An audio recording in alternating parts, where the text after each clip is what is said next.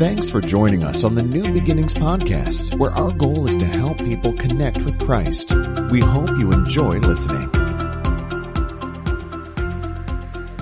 you, you want to be happy, but we're not talking about this type of happiness where you, uh, again, you're on the Prozac drip and you, as long as that's on, you're happy. Or we're not talking about as long as you get your way, you're happy. We're talking about deep, lasting satisfaction, joy, and contentment. We're talking about something so much deeper than that. And Jesus gives us the blueprint.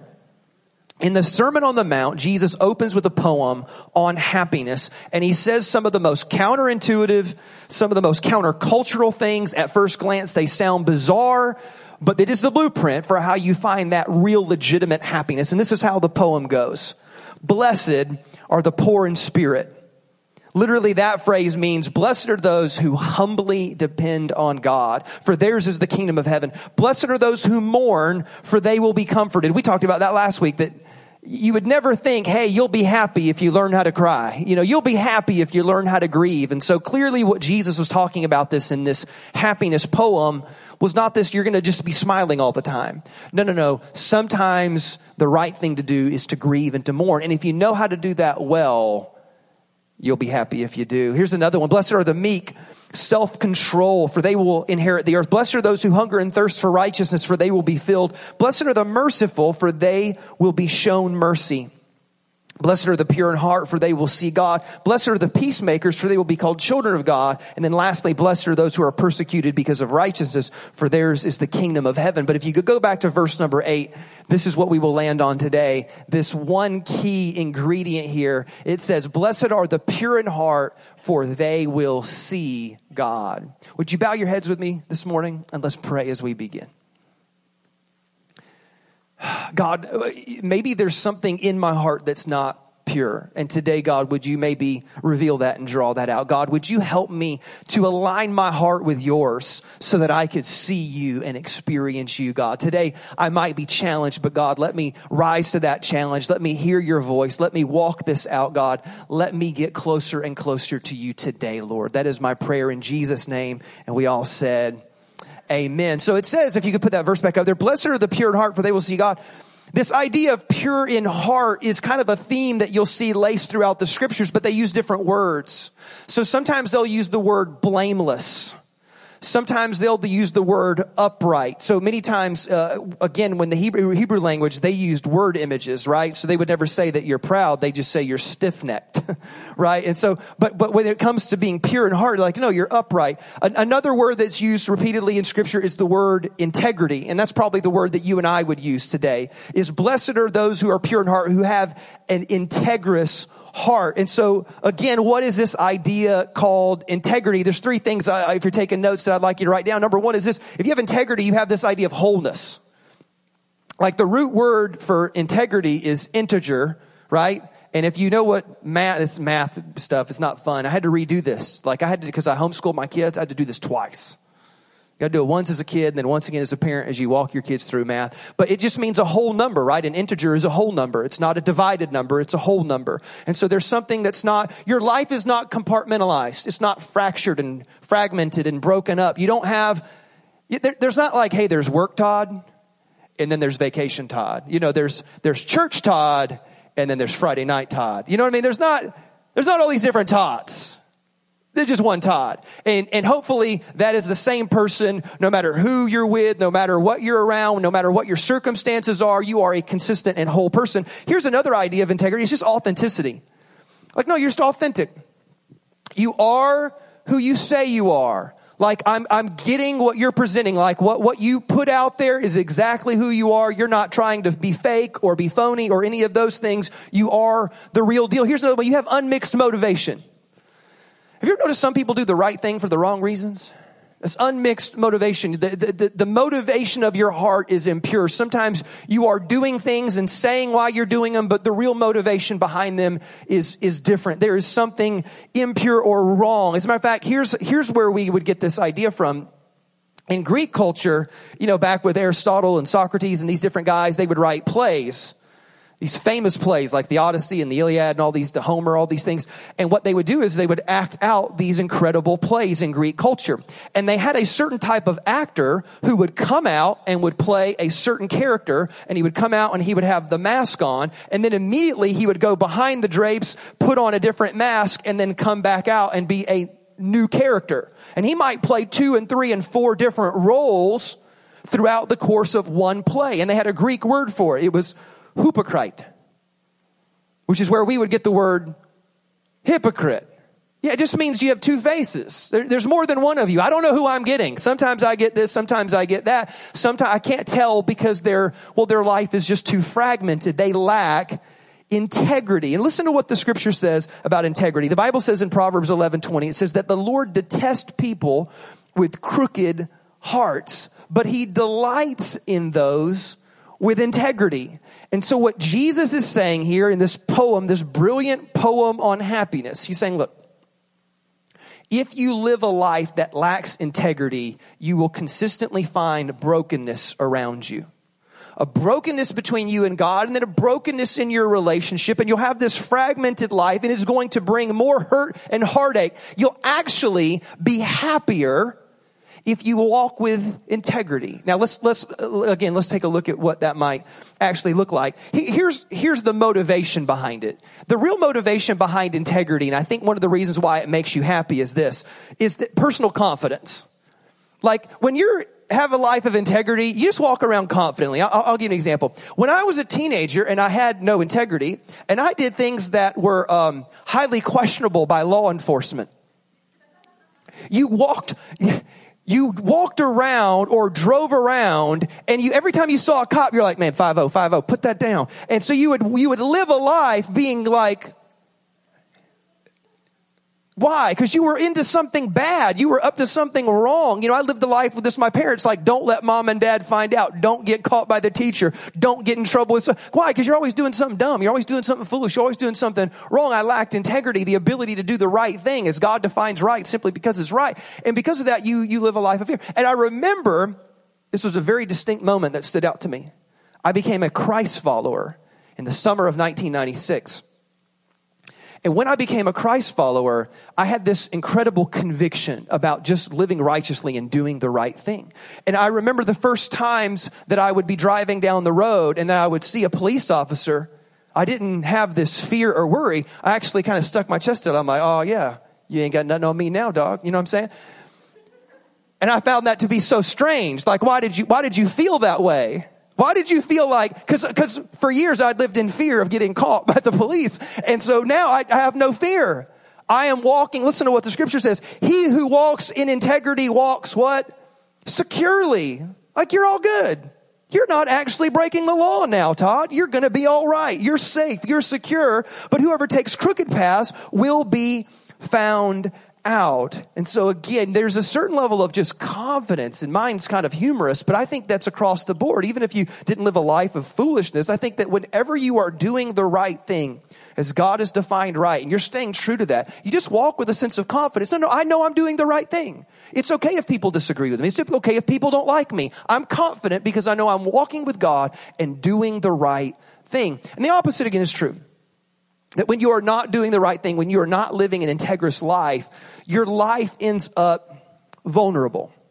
It's not safe. And you know this to be true if you examine the other people's lives around you. Don't look at your own for now. Just think about other people because you'll notice this, like sometimes you try to build a great life and then because you have these cracks in your character, all of a sudden you get in trouble financially about something. You get in trouble in your marriage. You can get trouble in your work life. You, it's, it's almost like you ever, if you know anything about the Great Wall of China, the Great Wall of China is 25 feet tall. It's 30 feet wide at its base. It's like 4,000 miles long. And for century, it was the greatest defense mechanism any country had ever built.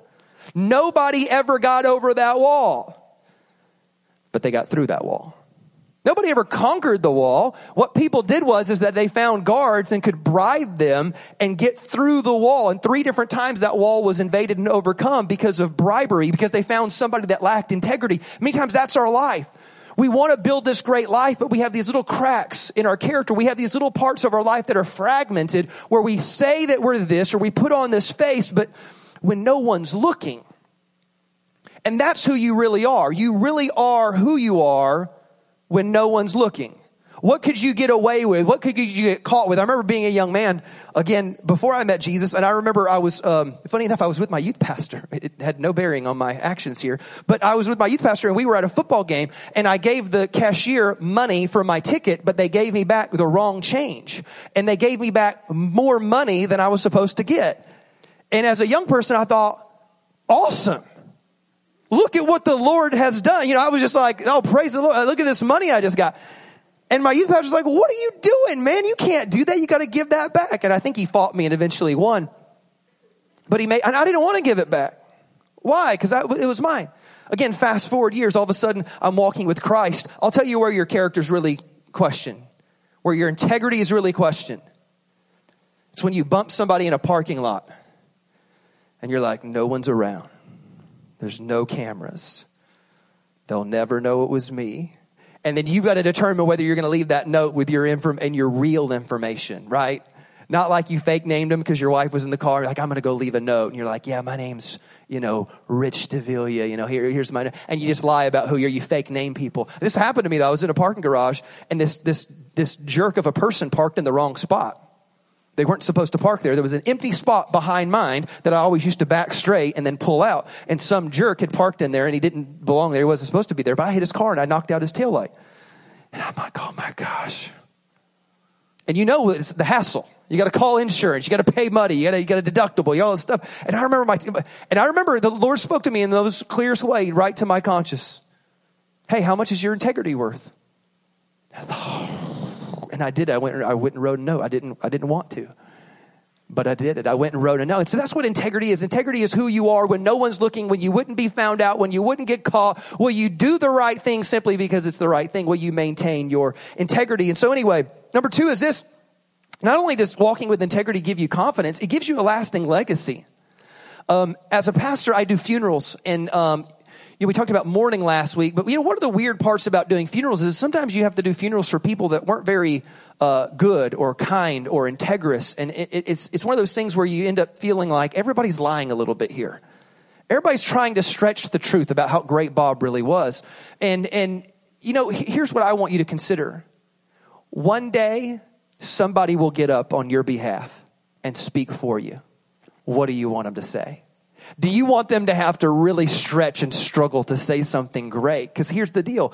People that walk with integrity have an incredible legacy. Listen to this. Proverbs 27 says this. It says, the godly walk with integrity. Blessed are their children who follow them. Again, this idea of blessed are their children is, it's just saying the legacy that follows you.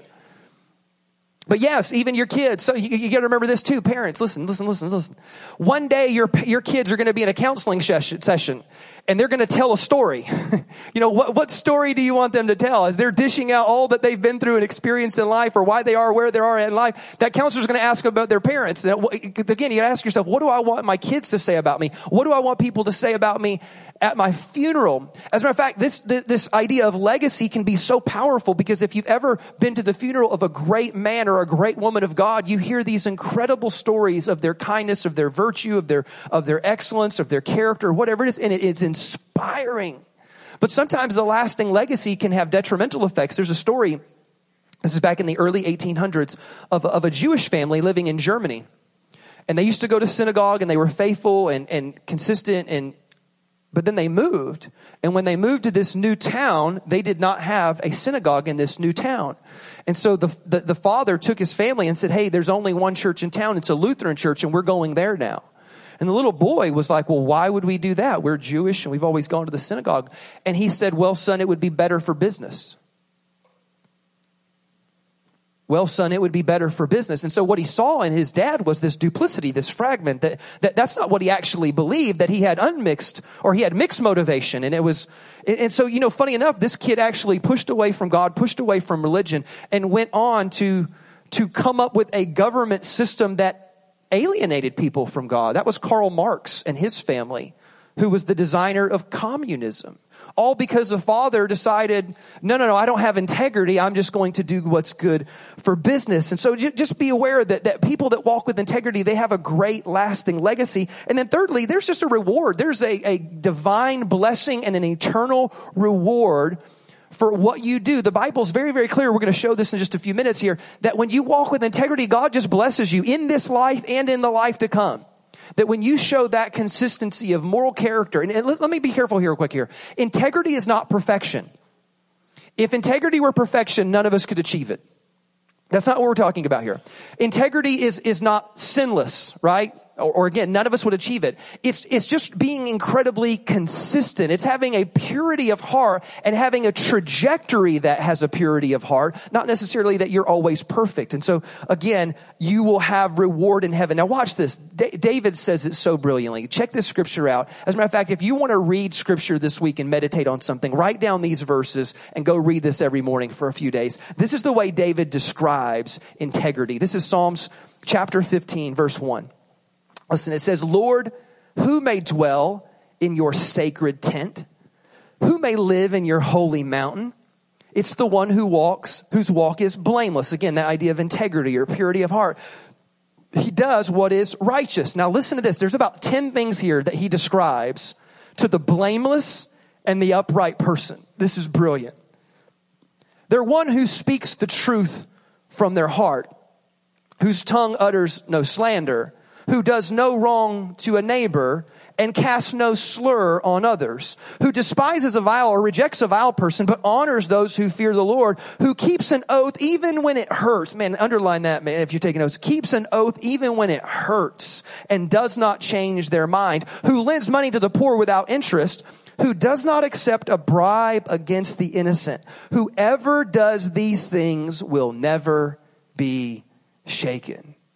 That's incredible. I could have got up and just read that scripture, said amen, and we could have walked out of here today. If we could live on this, pray on this, meditate on this, that is absolutely brilliant. And he says, when you live life like this, you live a life that is not shaken. You're confident. You just know, hey, this is, this is what is right as God has defined right. It just is what it is. And if you don't like me or if I'm not accepted or if it costs me something, that's okay. I'm confident. I'm safe. I know that God has got my back. I know that I'm doing the right thing and God is with me. I, I'm aware that this type of life, again, will not be shaken. It will be a lasting legacy that I leave behind. So here we go. Here are a few different ways that I want you to consider. Six different things that I want you to do to keep your integrity. Number one is this the way that you maintain or become a person of integrity is by keeping your promises. This is what we call verbal integrity. Like, listen to what Proverbs 25, 14 says. A person who promises a gift but does not give it is like clouds and wind that bring no rain. I wish I could write stuff like that. That just sounds cool. A person who promises a gift but does not give it is like clouds and wind that bring no rain. One of the greatest things that you can do is just, just consistently keep your promises. When you say you'll be somewhere, you'll be there. When you say that you'll do something for somebody, you do it. You maintain and keep your promises. So the question that you would have to wrestle with today is this to say, is there any promises that I've made that I have not kept? Are there promises to my spouse that I've made? Promises to my kids? Promises to God. Is there any promises that I've made that I have not kept? Number two is this. It's paying your bills. Yep, nobody amen there. I gave a pause just in case I thought maybe, probably not. Listen to this. Psalms 37, 21. The wicked borrow and do not repay. The wicked borrow and do not repay, but the righteous give generously. There is absolutely something about paying your bills. It is called financial integrity, that if I owe, it is the right thing to do to go and pay my debts. Listen to this. Romans 13 verse 6. Y'all are going to love this and there's going to be a ton of amens after this one. Listen to this. This is also why you pay your taxes. For the authorities are God's servants who give their full time to governing. Give to everyone what you owe them. If you owe taxes, pay your taxes. If you owe revenue, then revenue. If respect, then respect. And if honor, then honor. Yeah, there you go. Todd, this is not a fun sermon. I know. I don't want to hear this either. I'm the one that's got to study this stuff and think about it and pray about it and meditate on it and then get up and tell you. This is just as hard for me as it is for you, but there's something powerful to your financial integrity, your ability to pay your bills, to pay your debts, to pay down what you owe, and yes, even pay your taxes. Here's another one. This is how you become a person of integrity by refusing to gossip. We would call this relational integrity. Gossip. Listen to what Proverbs 11:13 says. A gossip betrays a confidence, but a trustworthy person keeps a secret. As a matter of fact, there's a ton of verses on gossip. Here's another one. Proverbs 10:18. A perverse person stirs up conflict and a gossip separates close friends. See, here's the deal. In life, you're going to have people who confide in you. And if you're going to have relational integrity, you need to know how to keep a secret. You need to know how to keep things to yourself and not go share and blab and, and, and, and you don't want to be a part of the water cooler talk, the, the, the scuttlebutt. You, again, it just, because here's what we know about gossip. As soon as somebody gossips about you, how do you feel about that person? Man, you're destroyed. You're, you, you've broken trust. You don't want to talk to them anymore. You're angry. You might be infuriated with this person. And so whenever somebody gossips about you, it, it, it drives you crazy. Here's the other thing you need to recognize. Listening to gossip is basically the same thing as giving gossip. So as soon as somebody begins to engage in gossip, even if you don't share what you know and you're just listening, you're partaking. It's called supply and demand. You are a part of the listening process because if somebody starts gossiping, you say, "Hey, look, you know what? I'd rather not know. I don't. I don't need to know their details. It's okay. That's between you and them, or that's between them and God. That that's okay." It again, it just shuts down the supply and the demand. Here's the other thing with gossip. Last observation. This is the thing that I really noticed is that I would get around people who would gossip, and what would really stir in my heart or in my head would be this: I wonder what they say about me when I'm not around. So even the person, if they're not gossiping about me, I'm sitting there thinking, gosh, I can't share anything with this person. And how much do they badmouth me when I'm not around? And so just be incredibly careful that you maintain relational integrity by not gossiping. Number four is this, by giving faithfully. This is what we would call spiritual integrity. There, there, there are things that God has asked of us as Christ followers, and one of them is generosity. One of them is faithful and consistent giving. Now again, if you're new to Christianity, just keep walking with God. But for any of those that walk with God for any length of time, you notice that God said, no, no, no. If you're going to walk with me, I want you to cultivate a generous heart. I want you to be a faithful and consistent giver. And the people of Israel knew this and the Mal- and Malachi, the prophet, challenged the heck out of them. Look into what Malachi says to these, these godly people who are living ungodly. He goes, will a man or will a mere mortal rob God? Yet you rob me. But then you ask, well, how are we robbing you? In tithes and offerings. You are under a curse.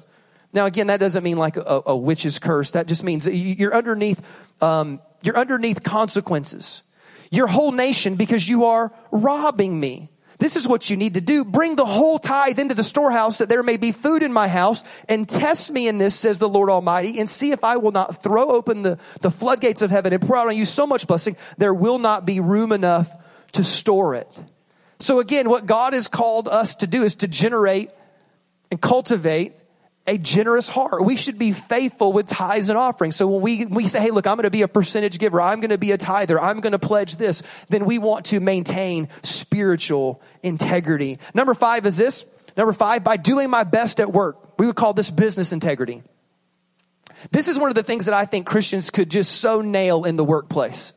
Can you imagine if every person who named the name of Christ went into their workplace tomorrow morning and just did it with the utmost of excellence and integrity and diligence and hard work? This is where you shine the brightest. Listen to what Colossians 3 says. Whatever you do, work at it with all your heart as working for the Lord. Not, not for human masters, since you know that you will receive an inheritance from the Lord as a reward. It is the Lord Christ you are serving.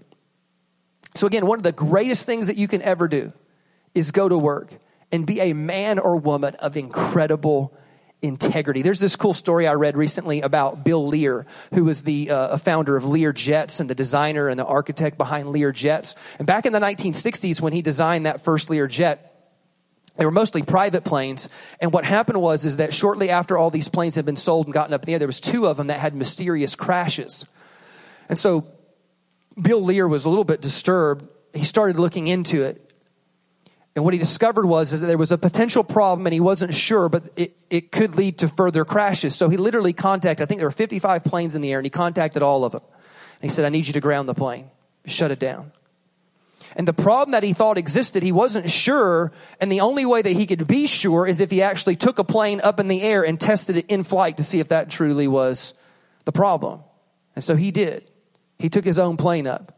And sure enough, he tried to reenact what exactly had happened with these two other plane crashes. And sure enough, it was what he thought it was. And he almost died his own plane crash, but he knew it. He was prepared. And so he ends up getting the plane down, fixing it. They create a part, send it to all the people. He lost millions and millions and millions of dollars. That's what we would call business integrity though it would say this, that this is my work and I want to stand behind it. This is my word and I want to stand behind it. And I want to do what's right simply because it's the right thing, even if it cost me. Incredible business integrity. Last one is this, by being authentic with others.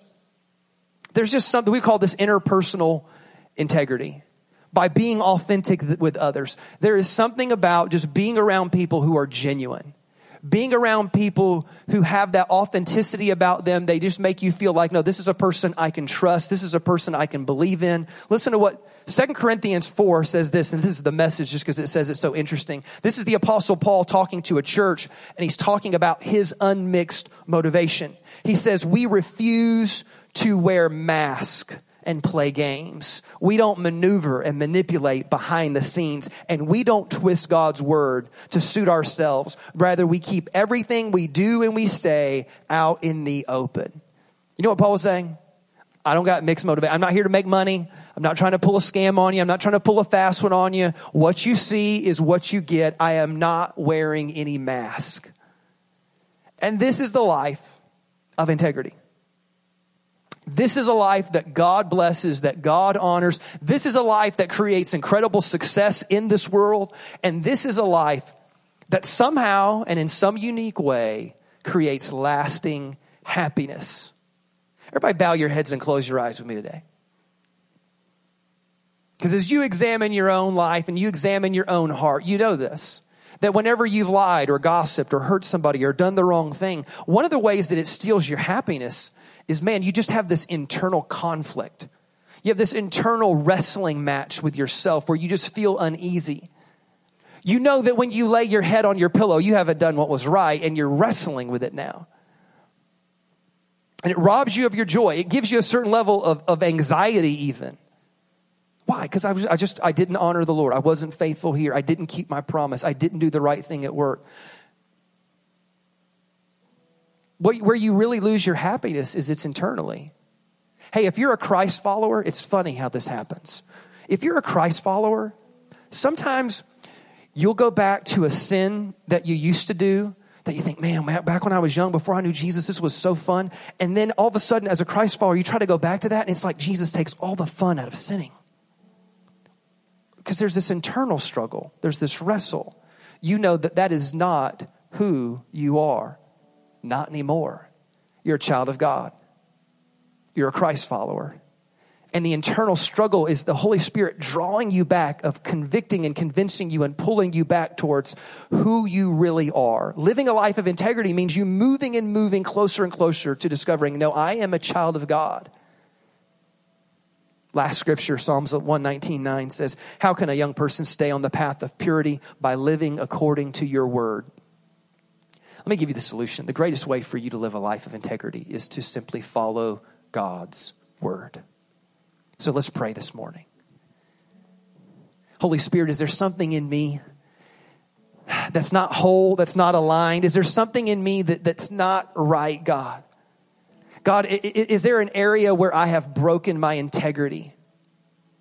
And maybe it's breaking down my relationships. Maybe it's breaking down something in my family. Maybe it's breaking down something in my future success. God, is there an area in my life, God? Would you please reveal? Would you please show? And God, give me the strength to go realign, to go discover who I am. Lord, help me to become a person of integrity.